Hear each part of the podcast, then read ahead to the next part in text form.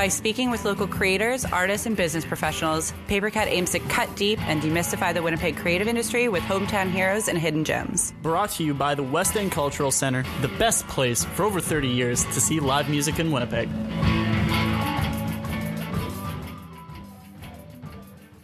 Welcome to Papercut Podcast. My name is Jared Gocha. I'm Olivia Michaelchuk, and we're here with Julie Penner. Please tell us a little bit about yourself. Um, sorry. like, where to start? Um, Artistically. Okay, yeah, thanks. I was born in Winnipeg, Manitoba. it was a cold and blustery day. No, it, was, it was May. Apparently, Oh, it was a very sunny, beautiful day. My dad likes to tell me that every day on my birthday. Um, but artistically, I guess, um, well, I'm a violinist, first of all. Um, and uh, I started playing in bands, I guess, when I was a teenager, probably around 16. I, I had taken Suzuki for violin and then quit, um, you know, when I was a teenager and I was kind of tired of doing strict classical music. And uh, then some friends of mine and I started a band called Buick Six, and um, we're kind of um, apparently angry feminist rock. That's how some people described us. Perfect. That's the genre. Yeah, well, you know, and at the time it wasn't. Um, uh, I guess it was sort of riot girl sort of time, and uh, we thought that we were just part of something that felt kind of mainstream to us. But um, we did get reviews and some comments about how they were very angry, um, and you know. Seemed- Rightfully so. Seemed to hate men or Yeah. that kind of thing, which made us laugh because actually there were three guys in our band too. So Oh, really? yeah, yeah. What was the lineup? Are those people still musicians? Uh, Mike Coop is still around. He went on to play with the Bonaduces and uh, a bunch of other bands. He does his own stuff too. Um, and uh, I think that our drummer still plays with a country band called Hollis Brown that I joined as well. And that's kind of how I got into country music. Um, was through playing with them. They're sort of older people who just loved the excellent old country that most people who love country love. Um, and then we also did sort of more recent stuff like Bob Dylan and that kind of thing. Um, but uh, yeah, and then the my girlfriends uh, don't do music, but they're still great singers. And uh, who knows? Maybe one day we would do reunion show or something Oh. like that. It has been mentioned several times. seed's been planted. now it's just been so long. I mean, we're talking like twenty five years almost, right? So Hey, that'd be a great time to come back for I it. guess so. Hey, 25 years years. is exactly yeah, when you should do it. we'd have to really get on that. Maybe just like a few songs or something. Um, it'd be fun to do it as part of like other bands that were around at that time or something. You know, Right. not not just us. But uh, yeah, so that's just like the beginning. Um, should I just keep going here? Oh, yeah. Yeah, oh, okay. yeah. Oh, it's just me. Yeah. my big spiel. Um, and then We'll do little digression questions, Yeah. you know, but we just really want your full Okay. history. Just give it to us. Uh, so then uh, I guess you know the band was kind of winding down, and uh, I'd met a bunch of different musicians from Toronto, and had often thought of moving there. So I moved to Toronto in 1999, and um, ended up playing with a, a lot of bands there. Um, I guess the first the first bands I played with in Toronto was actually a country band called Luther Wright and the Wrongs, and it was basically Weeping Tile, which was uh, Sarah Harmer's band, and uh, we ended up touring across the country. It was my first time touring fully across the country, and it was really fun. And then I played with um, uh, a guy named Ron Hawkins, who has a band called Lowest of the Low, and so we did a lot of a lot of shows, mainly in Ontario. Um, but you know, Ontario is huge, and you can tour Ontario kind of forever uh, and still not have played for everyone. So we'd go, yeah, a lot of Ontario and and Quebec and Buffalo. And uh, I also played with a former Winnipegger named Bob Wiseman, um, who used to play with Blue Rodeo, and uh, I've loved his solo stuff for a long, long time. So we had a band, and we would go play in New York and Chicago, and you know, just kind of played not tons of touring, but just kind of drive in, drive out of big cities, and and that was super fun.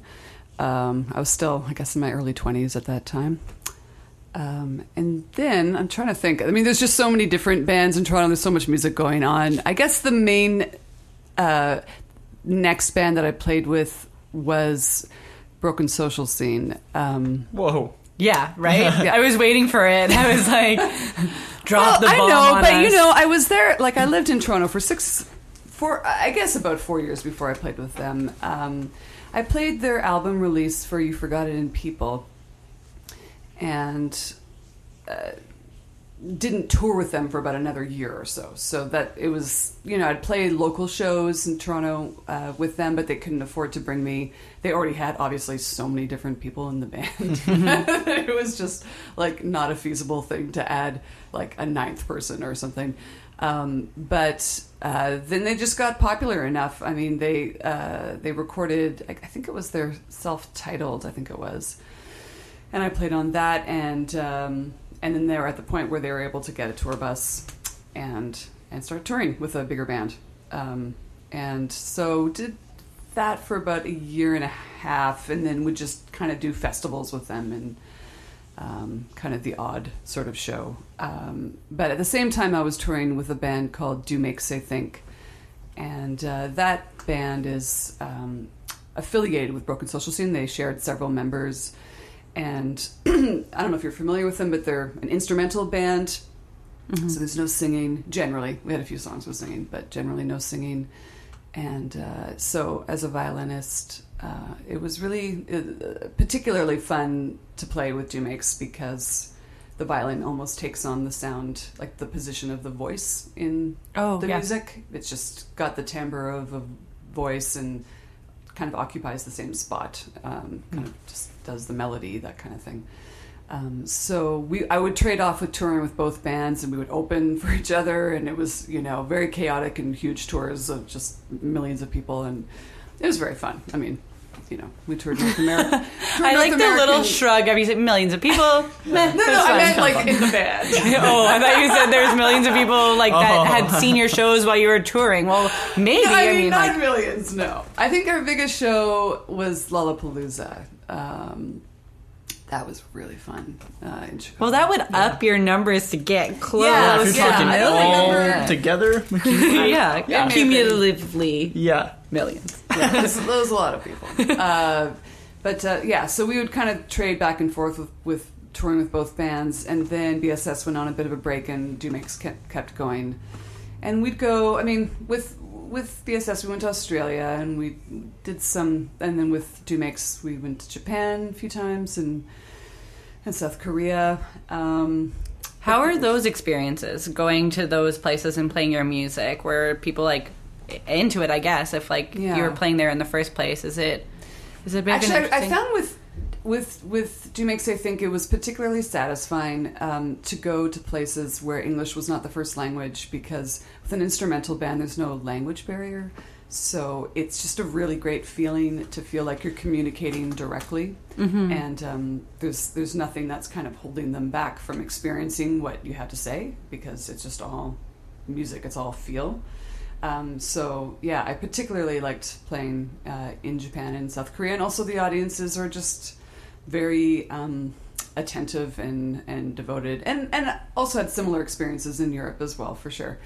Um, but uh, I love traveling, so I love touring, and um, uh, I always try to like make the most of the trips in the sense of going early or staying longer. Sometimes other guys in the band would stay with me, and then you know we'd travel around the country and you know, I always had this feeling like uh, the opportunity wouldn't be endless in a sense. Um, so I wanted to just make the most of being able to go to these places, even though I'd be completely exhausted from touring and all that kind of stuff, or broke or whatever. I just thought, you know, got to see it while you can, which was smart of me because now I have two children and uh, I don't really tour. Don't go very to often. Japan very often. I Not as do go often as you used to. very often. yeah, so, uh, So- I mean, that's what brought me back here to Winnipeg. And do you have a standout story from touring? Like being in all the places you've gone? I would have to think about that for a second. Um, we got time. Yeah, we can revisit that. Yeah. Are you going to edit the pause? 'Cause that'd be- It's for dramatic effect, actually.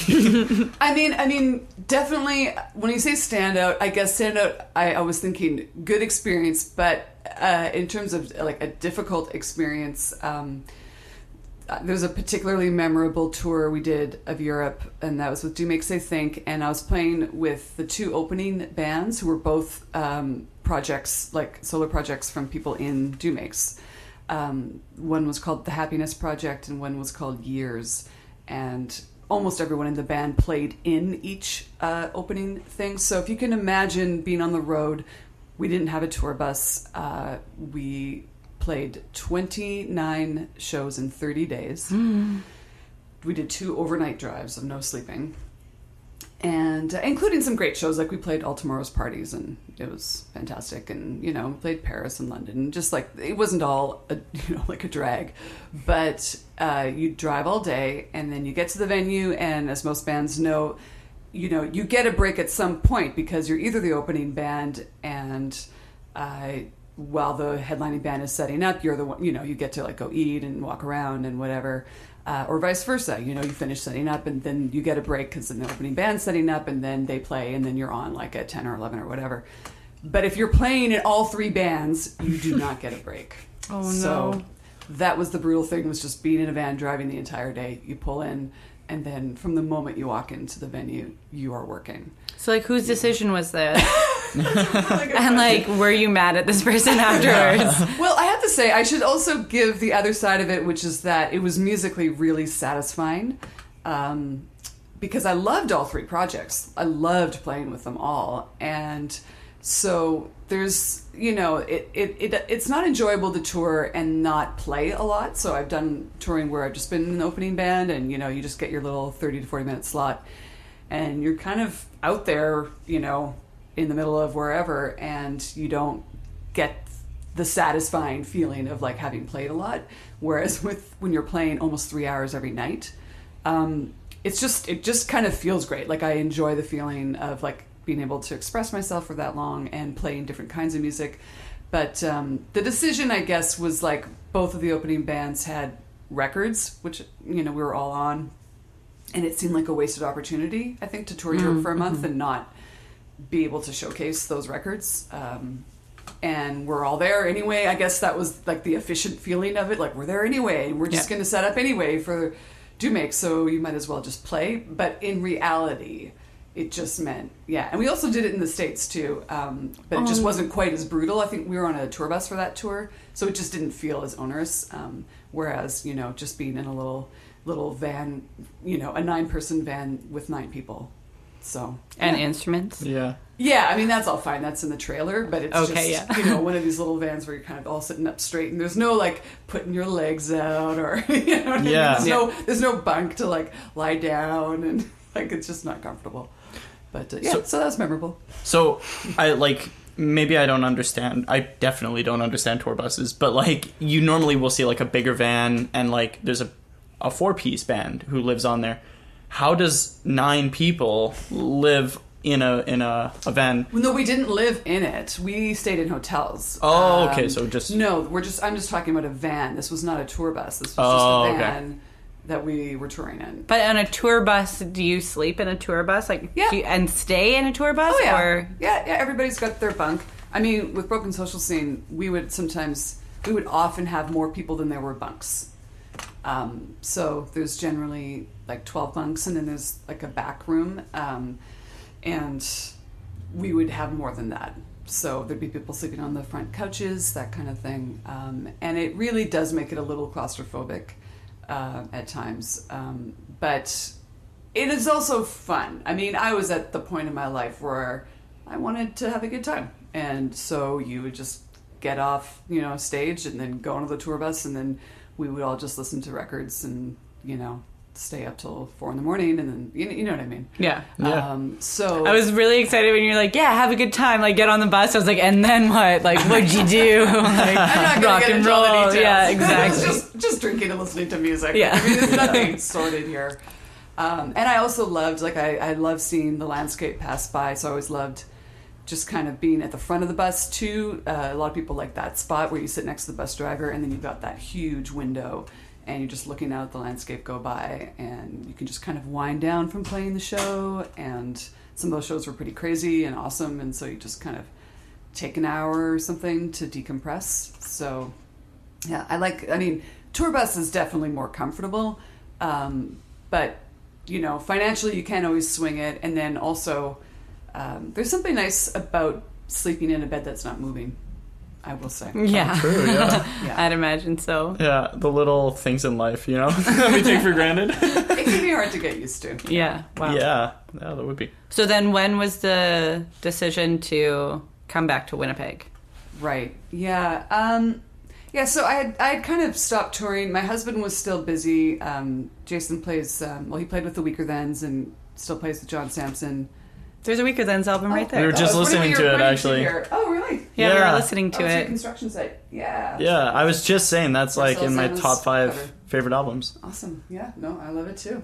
Uh, yeah. So they weren't touring as much, and he started playing uh, with Afie, the singer for Bahamas, and uh, he's been touring with Bahamas for about ten years. So he was touring a lot, um, and and we had our first child, I guess, in 2012, and so I was like solo parenting in Toronto, um, and Jason was away because that's right when Barchords, the Bahamas record, came out, and um, they were just touring like crazy constantly. Um, so I was always coming back to Winnipeg to get help from my parents and from Jason's parents. So after like the third time of coming back here for three weeks or so, I just started looking around at houses. it was really just like, oh well, what's available here? What's it like here now? And um, and then we found a house. So that was that was it. We just decided to move, and we said we'd just give it about five years and see how it goes. So that was seven years ago, I guess. So Yeah. I guess we're staying. Nice. Yeah, so then you're both from Winnipeg and met in Winnipeg then? We met in Winnipeg. Um, we had played a little bit together. Jason had this kind of very short-lived little jazz band that I played in. Uh, I think we had one show at Wellington's uh, called Talking Bird, and uh, what else had we done together? We just done a few different projects. He had played drums on my own stuff too. We put out a little EP, but um, uh, then I moved to Toronto on my own. We weren't um, we weren't together at that point. So um, then we got together.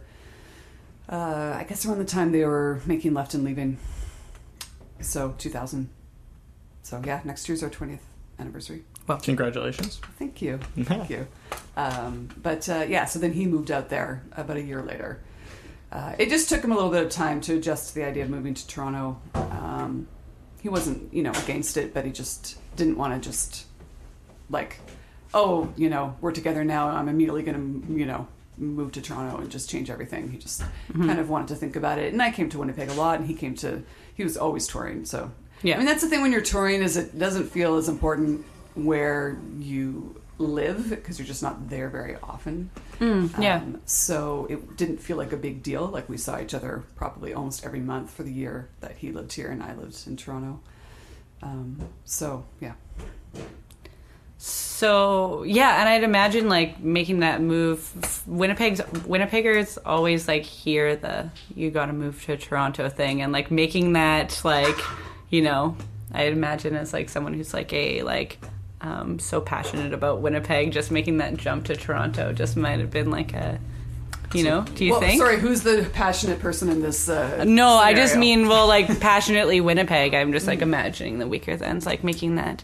Oh, I, I- right. I mean, uh, I'm not saying you're not but- passionate, but Yeah, I, I, I think it's just um,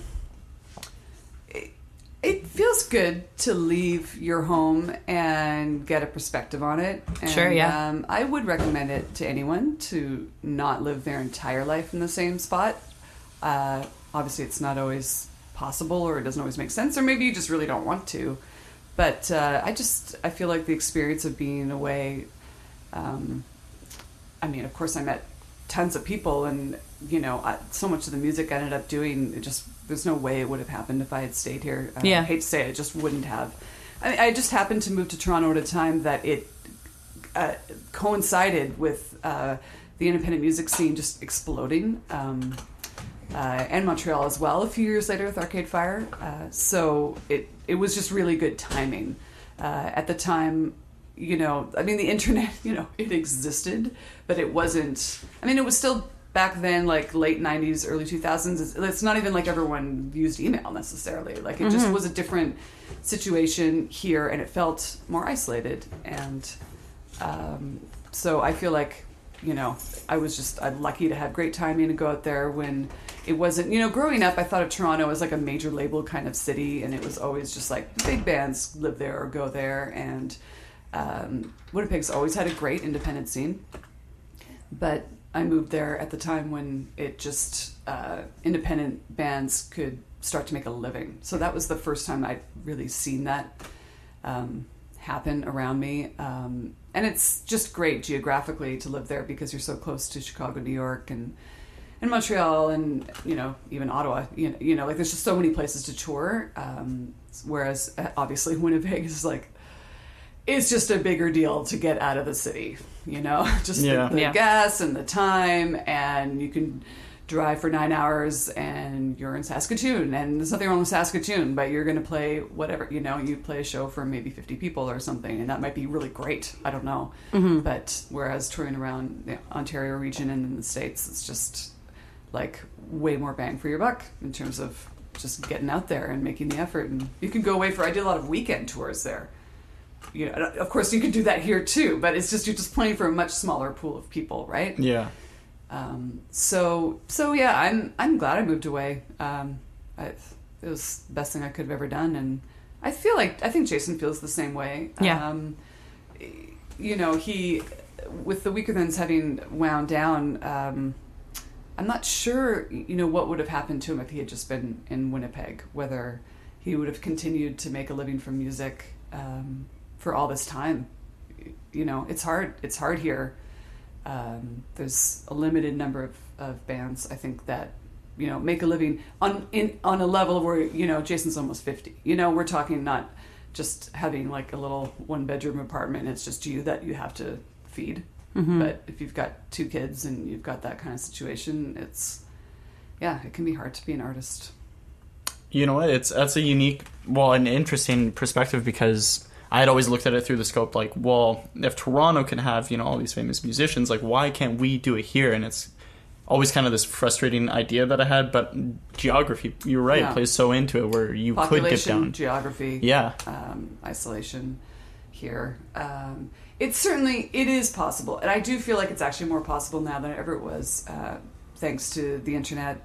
Um, you know, you're just able to get your music out there. You know, communicate with other people, and of course, there are bands who are making that happen. And I should also just say the flip side is cost of living here is so much lower. I mean, it is wild the difference it in rent and you know buying a house, daycare. I mean, that's something for anyone who's you know thinking of having children. if you live in Winnipeg, stay here because we have the second cheapest daycare in the entire country after after Quebec.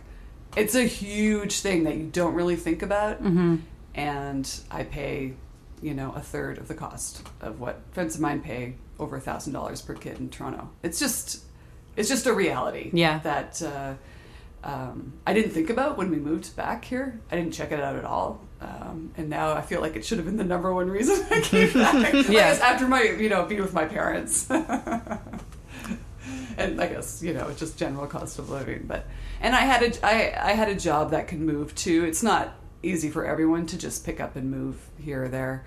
Uh, I was the music producer for the Vinyl Cafe with Stuart McLean on CBC Radio for 12 years. So that was a job that I did from the road and could do from home. So uh, I was able to just move back and keep that job, um, you know, until Stuart died. So it, uh, I was lucky that way. Is what I'm trying to say. I think it would be harder for some people to move back if their job wasn't as transportable. Um, that would probably keep you in Toronto. But for me, I could just do the exact same thing. So How was it working with Stuart McLean? He, He is well, like so amazing. I grew up. Yeah, that Oh, was did you- that was a big part of my listen to the show? childhood. Yeah, Oh, that's yeah. My parents were huge into CBC. Yeah, um, it it was fantastic. Uh, I mean, Stuart became a good friend, and um, uh, and I'm still very close with uh, the producer of the show. Her name was, uh, is Jess Milton, and uh, it was a very small team. Uh, it was really Jess produced the show, and it was Stuart and myself, and then he had a story editor, Meg Masters, um, and then we had a production assistant, Louise Curtis. So that was essentially the whole kind of show. Um, uh, and it was really just like the three of us, you know, myself, Stuart, and Jess, who would work on the like the radio part of it and record together. Um, and I would do it by remote here once I moved back to Winnipeg. I'd call into the studio and they'd patch me through, and so then I could, you know, give my two cents on stuff. Um, but uh, yeah, it was. I mean, it was like really a dream job, and uh, we had complete independence because we owned the show. Uh, well, Stuart owned the show, and we licensed it to the CBC. So I didn't actually work for CBC. Hmm. So Interesting. we didn't really have like someone above us who would, you know, tell us what to do or whatever. Um, he he just called the shots, and I mean, really, it was Jess who called the shots, and Stuart and I just listened to her.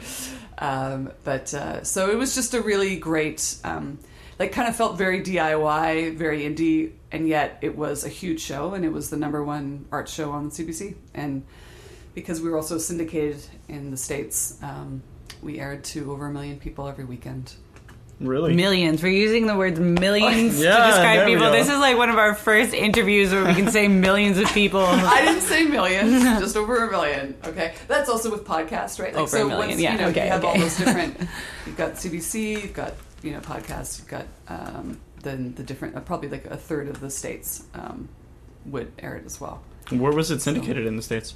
Just all over. I mean, uh, the first place that picked up the show was uh, in Seattle, and uh, it was really because of them that it kind of happened in the states. Um, uh, it's just Washington loved the show, and there was a particular program director who just believed in it, and that's kind of what you need. And then we ended up airing sort of back to back with Prairie Home Companion, um, which was also like one of the number one shows on um, you know public radio in the states. So that's you know what you need is just to follow something that's really popular, and then from then on, people would see the ratings from that, and then they'd pick it up.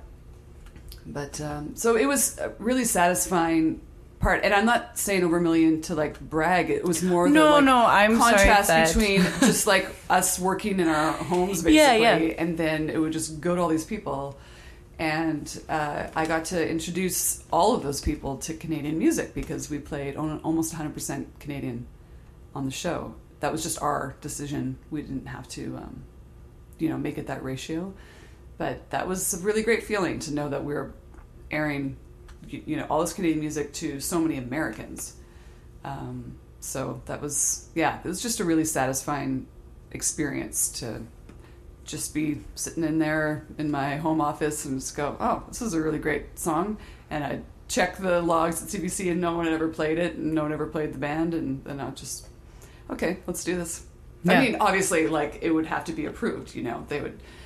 Uh, but generally, you know, after working on the show for so many years, we all just kind of knew what would work and what would not. I mean, there'd be the odd, you know, heated discussion over something, but we all kind of knew like what the flavor was, and we knew that you know, if you've got a bunch of songs that are kind of like uh, just kind of no-brainer picks that we knew people would like, then we could throw in a few songs that were a little bit more difficult, maybe, um, or a little bit more out there, because you just need to have the mix. Because people trusted Stuart, so I think they knew that. Oh, if I don't like this song, I'm probably still gonna like the rest of the show, or I'm waiting for the story, or you know what I mean. Like it, it's not like they would change the the station Yeah. because I didn't like a particular song. So, you know, he had that ability to just like pull people in and keep them there and just, you know, sort of like, here, this is what's great about this song. Like, check this out.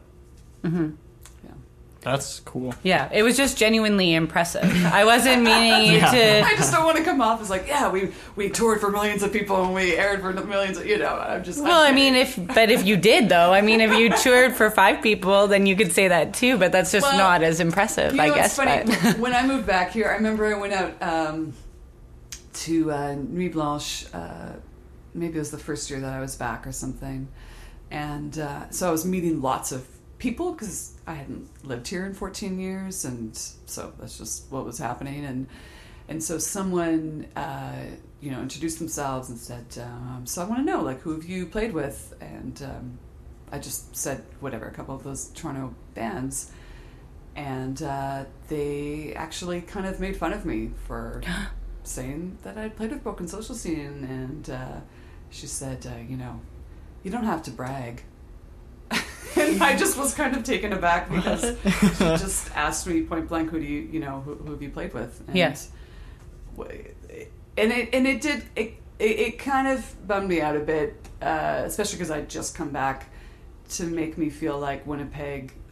There's still a bit of inferiority complex here, where I don't know if it, that somehow threatening or like you know my friend Talia has this restaurant the tallest poppy. I mean there's a reason she called it the tallest poppy you know? It's like this like cut down the tallest poppy like cut down people who might be doing well or okay or whatever. And um, and I do feel like that's something that Winnipeg um, uh, has always had a bit of a problem with, which is like, well, don't get too big for your britches, and don't brag, and don't, you know. Yeah, And I can feel it already. Like now that I've been back, like in Toronto, people are not ashamed of talking about their successes. you know, they have, there's there's no they don't even understand the concept of like, you know, why wouldn't you just say what you're up to and who the people are that you're working with, and it's not name dropping, it's just telling you.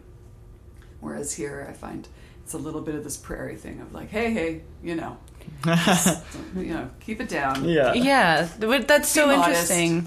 hmm Yeah. But it's a j- like she shouldn't have asked if she didn't want Yeah. to be impressed. yeah, yeah. I, I found I just I was so taken aback and kind of just, I didn't it, it made for a while I felt like oh maybe I shouldn't I, I don't know like talk to people about the things I've done or things that I'm doing um, but uh, but you know I've I've enjoyed I'm, I finally feel like I've gotten to know the music scene here again which took quite a few years hmm um, So, what are your some some of your local favorites, or some of the bands that you've played with since being back?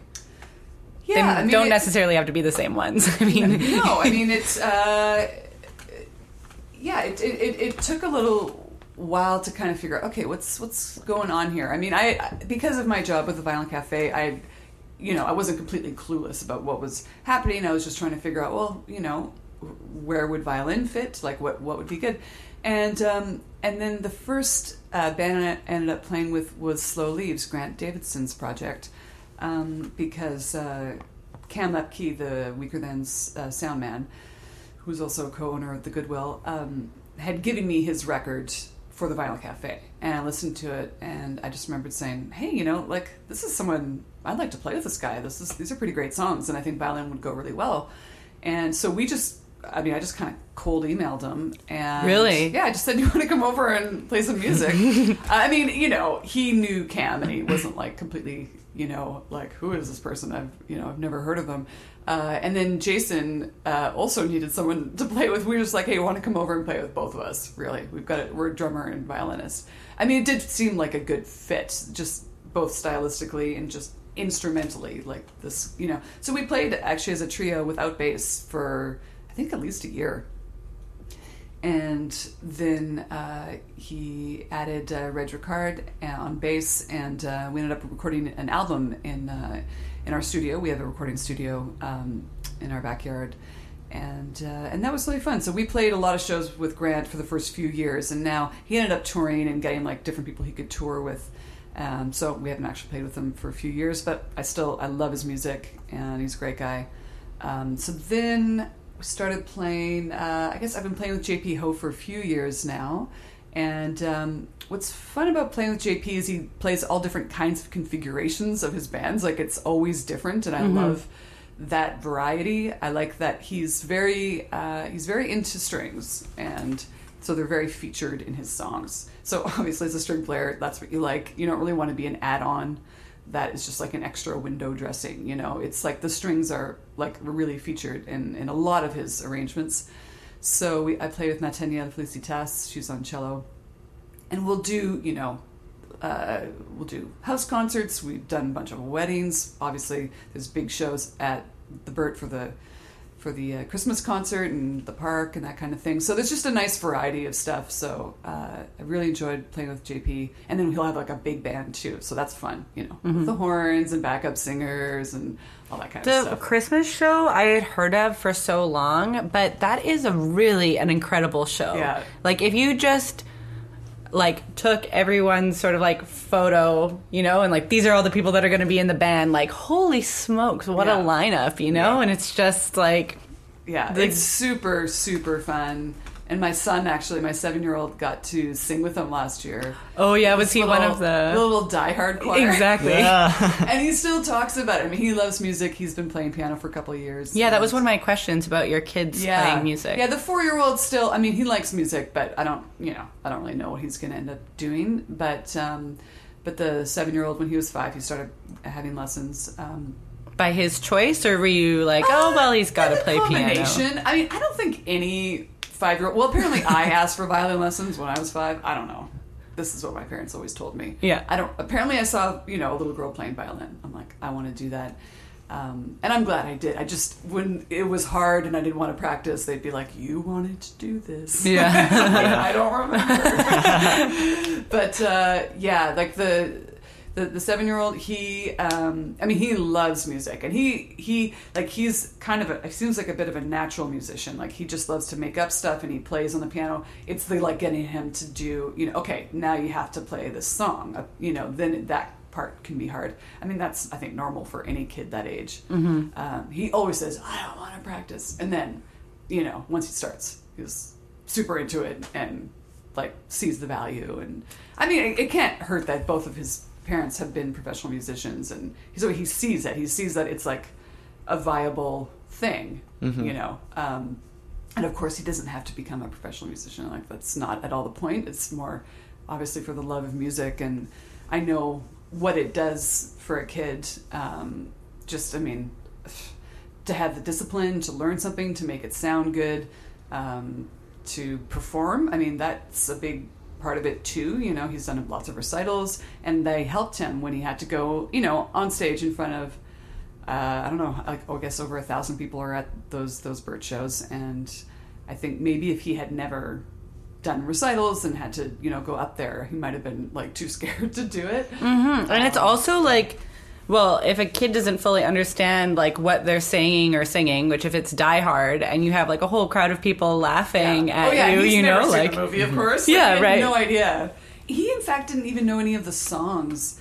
I don't know if JP realized this, but like he said, oh, they're just you know traditional, you know, typical Christmas songs, and and in fact they were all um, like like Christian songs. Uh, I mean, there's nothing wrong with you know Christmas, Christmas songs that are Christian. It's sort of obvious, but I just mean we hadn't sung them at home, and he hadn't heard them. And some of them, you know, it was like the holly and the ivy. You know, like there's so like tr- really traditional, you know, old English kind of uh, um, Christmas songs. So he he had to learn them. It wasn't like it was like jingle bells, and he just had to change the words. You know, he just didn't know any of the songs. Um, so that was a bit of a challenge with just like a few days. Uh, but he still sings the songs because he learned them all. Like he sings like the Die Hard lyrics that he learned for that particular show. So it's it's pretty funny. Um, but uh, I feel like yeah. I mean, I've been playing. I, I get to do like fun little one offs and stuff. Like I just got to do a thing um, with Begonia, um, like a live video that we recorded. So that's not out yet um, and and and also like a major uh, project that I'm going to be uh, part of next year is Heavy Bell. So we um, so that's uh, Matt Peters from Royal Canoe and Tom Keenan, who is a musician and also a professional actor. And so they'd been working for ten years on this record. Uh, I don't know if you're familiar with the Yeah. Heavy Bell project, but um, it's this- the poetry of what's uh, the Elizabeth Smart, her prose poetry book um, by Grand Central Station, I sat down and wept. And it was a very celebrated book in, at its time. I think it came out in the 40s. Um, and so they just fell in love with this book and they, you know, wrote 10 songs based on her lyrics because it's very poetic and so it kind of lent itself to song lyrics. And they recorded it, yeah, I think over the course of like 10 years.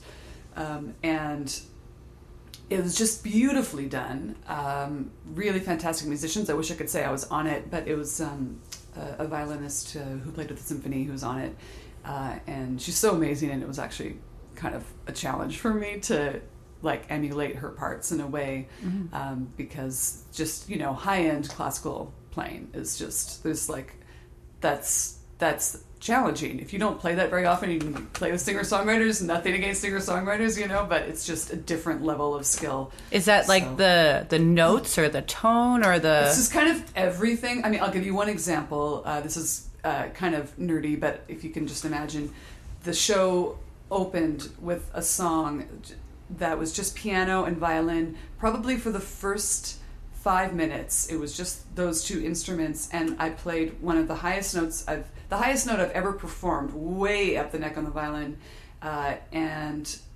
the same note for five minutes. So just having to like keep try to keep an even tone, the right tuning, and just feeling super exposed because that's all that was happening. And there'd be and there was a bit of vocal too, but that was it for instrumentation.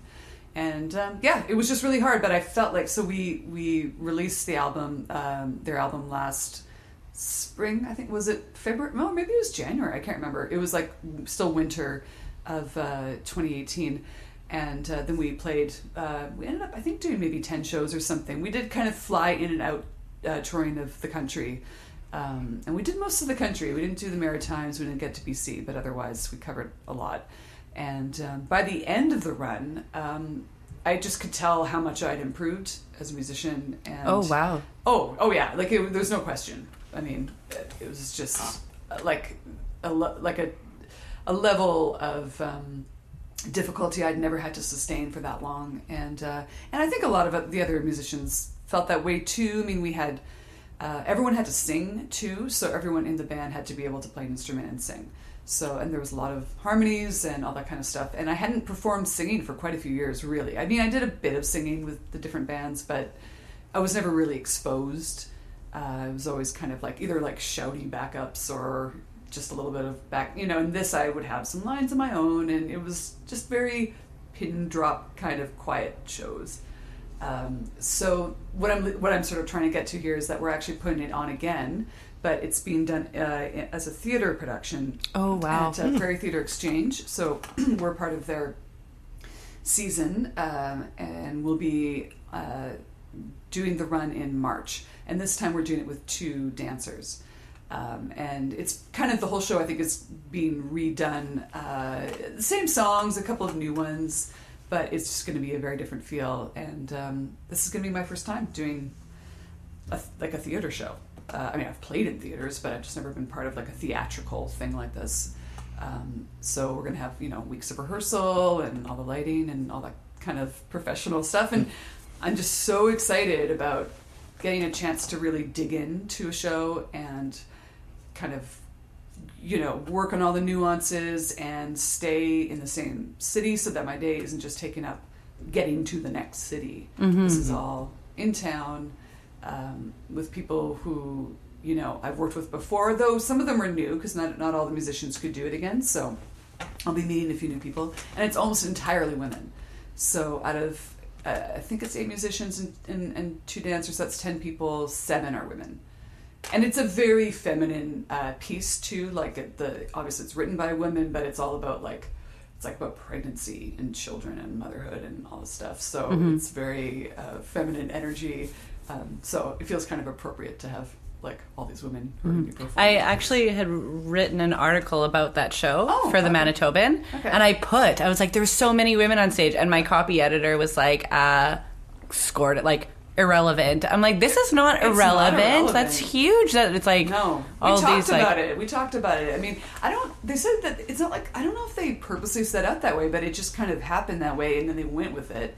And then we lost uh, our French horn player. Todd couldn't come back to do the, this run, and so now and now we have another woman uh, doing that. So it. Uh, yeah, no, and then the two dancers are women, so it that's that's like upping the uh, proportion. No, it's, it's That's full circle back to your angry feminist days. Yeah. You know, now Wow. it's just like Oh, yeah. now they're Oh, yeah. mothers inviting them. I'm just kidding. on the other end. I'm still angry. Still it's, angry it's after not an these angry years. show. It's just it's a very passionate, like emotional show. It's quite intense. Yeah, I remember like reading that on the way to the show, and I'm like, okay, this is not what I thought was. This is going to be like heavy Oh yeah, bell, heavy bell. heavy valve. There we go. Yeah. Yeah, yeah, yeah, All full circle. Wow. Yeah. So that's the next kind of big project. Like I'll also do some stuff with JP. I think the the Christmas show and that kind of thing. Mm-hmm. Um, but um, uh, the heavy bell one is going to take up like the most time for sure. Hmm. Uh, I've told Jason no touring. you cannot tour while I'm doing this run because there's no way I can handle the childcare. Mm-hmm. Fantastic. Well, thank you so much. Yeah, that was Oh, fantastic, Julie. We really Thanks for appreciate having it. me. Of course. And Thank, you for cutting deep with us on Papercut Podcast. Thanks. Thanks.